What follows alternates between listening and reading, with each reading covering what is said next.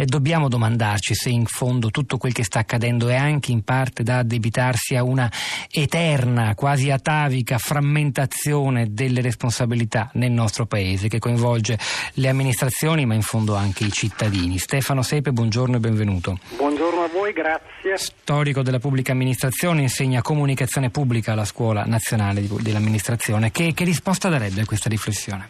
Ma naturalmente io ho il vantaggio, posso dire questo, di arrivare a valle delle tante cose importanti e interessanti dette. Quindi non tornerò sulla questione del fatto che ci sono tante cose che non funzionano. Io penso che bisognerebbe partire ragionando nella lunga durata, noi dobbiamo liberarci da due concezioni una l'ha richiamata lei prima, quella dello Stato Balia, che a tutto provvede e che poi alla fine deresponsabilizza anche i cittadini. Nello stesso tempo quello che tutto si risolve con l'autonomia dei singoli, nemmeno questo è possibile e qui andiamo dire, alla, alla, nascita degli Stati nazionali, a Hobbes, a Montesquieu, cioè il, il patto tra cittadini è quello di dare al potere pubblico dei doveri in, eh, che, mm, riflettono anche i diritti dei cittadini. Ecco, noi dovremmo ragionare in termini di diritti, stringendo sul tema di oggi, se no l'argomento sarebbe dire, tanto ampio da diventare impraticabile in un ragionamento di questo tipo. Ha per caso un cittadino il diritto all'incolumità? Questo naturalmente no, però invece ha il diritto ad avere alcune tutele correlate, che sono appunto un ambiente ben conservato, eh, la terra di cui parlava Ivano Fossati, delle infrastrutture in grado di riparare, proteggere o prevenire e capaci- delle tutele sui, sulla rapidità dei soccorsi, di quelle che si chiamano capacità operative in, tem- in momenti di emergenza.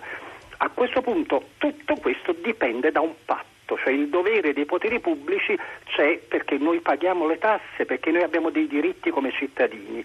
Allora, ragionando nello specifico, e devo dire ovviamente è quasi doloroso dirlo, mentre c'è gente che rischia la vita per salvare altre vite, il tema, quello della responsabilità della catena di comando, eh, è molto complesso, non lo voglio far risalire a Eva e alla Mela. Certo, noi abbiamo delle deficienze che partono da lontano. Io dico, come dire, mh, esprimo delle opinioni che possono naturalmente essere del tutto criticabili o eh, ritenute irragionevoli. Noi abbiamo una catena che va dalla Presidenza del Consiglio e quindi il, Dipar- la, il Dipartimento della Protezione Civile al Ministero degli Interni che a sua volta un dipartimento che si occupa operativamente di queste cose e che poi attraverso le prefetture garantisce sul territorio, garantisce, dovrebbe garantire una filiera che va sul territorio. Poi ci sono appunto le regioni, le province, i comuni, sentivo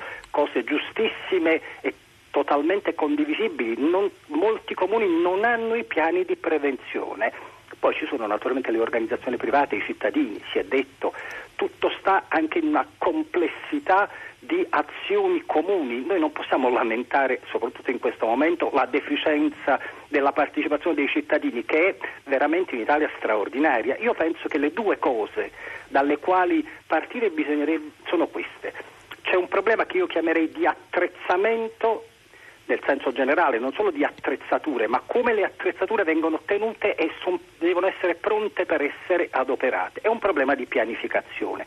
Non c'è dubbio che in Italia si è molto sottovalutato, ma non vale solo per la protezione civile, il dovere della politica attraverso le istituzioni di prevedere e prevenire.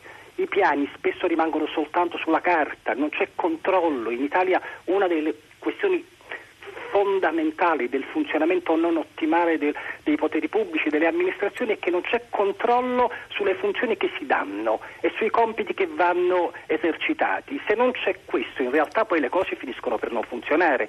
Noi abbiamo pensi al caso di qualche settimana fa dell'ospedale, le attrezzature dentro L'ospedale di Nola, che non si i usano pazienti estesi a terra. che queste attrezzature vengano rese utilizzate. Noi abbiamo sempre questo problema storicamente. Non la voglio interrompere perché ho, non voglio interrompermi io perché penso che lei voglia farmi altre domande o pormi altre E questioni. dunque, guardi, oggi no, perché il tempo è scaduto, però io la ringrazio perché ci ha fatto una micro lezione, credo molto preziosa, che lanceremo anche sul nostro blog, la città di radiote.blog.rai.it, sulle, su alcune che sono le criticità, per non dire deficienze, di un sistema che evidentemente ha bisogno di maggiore, eh, di maggiore coordinamento e anche di rapporto tra Stato e cittadini, un tema su cui intervengono diversi messaggi, Nella, devono essere anche i cittadini democratici a fare i controlli, poi Andrea, ci vogliono amministratori locali e cittadini che abbiano interesse a fare esercitazioni e poi avere l'accortezza e l'onestà di mettere tutto in pratica, chi tele- a chi telefoni se vedi un problema, dove ci si raduna e così via.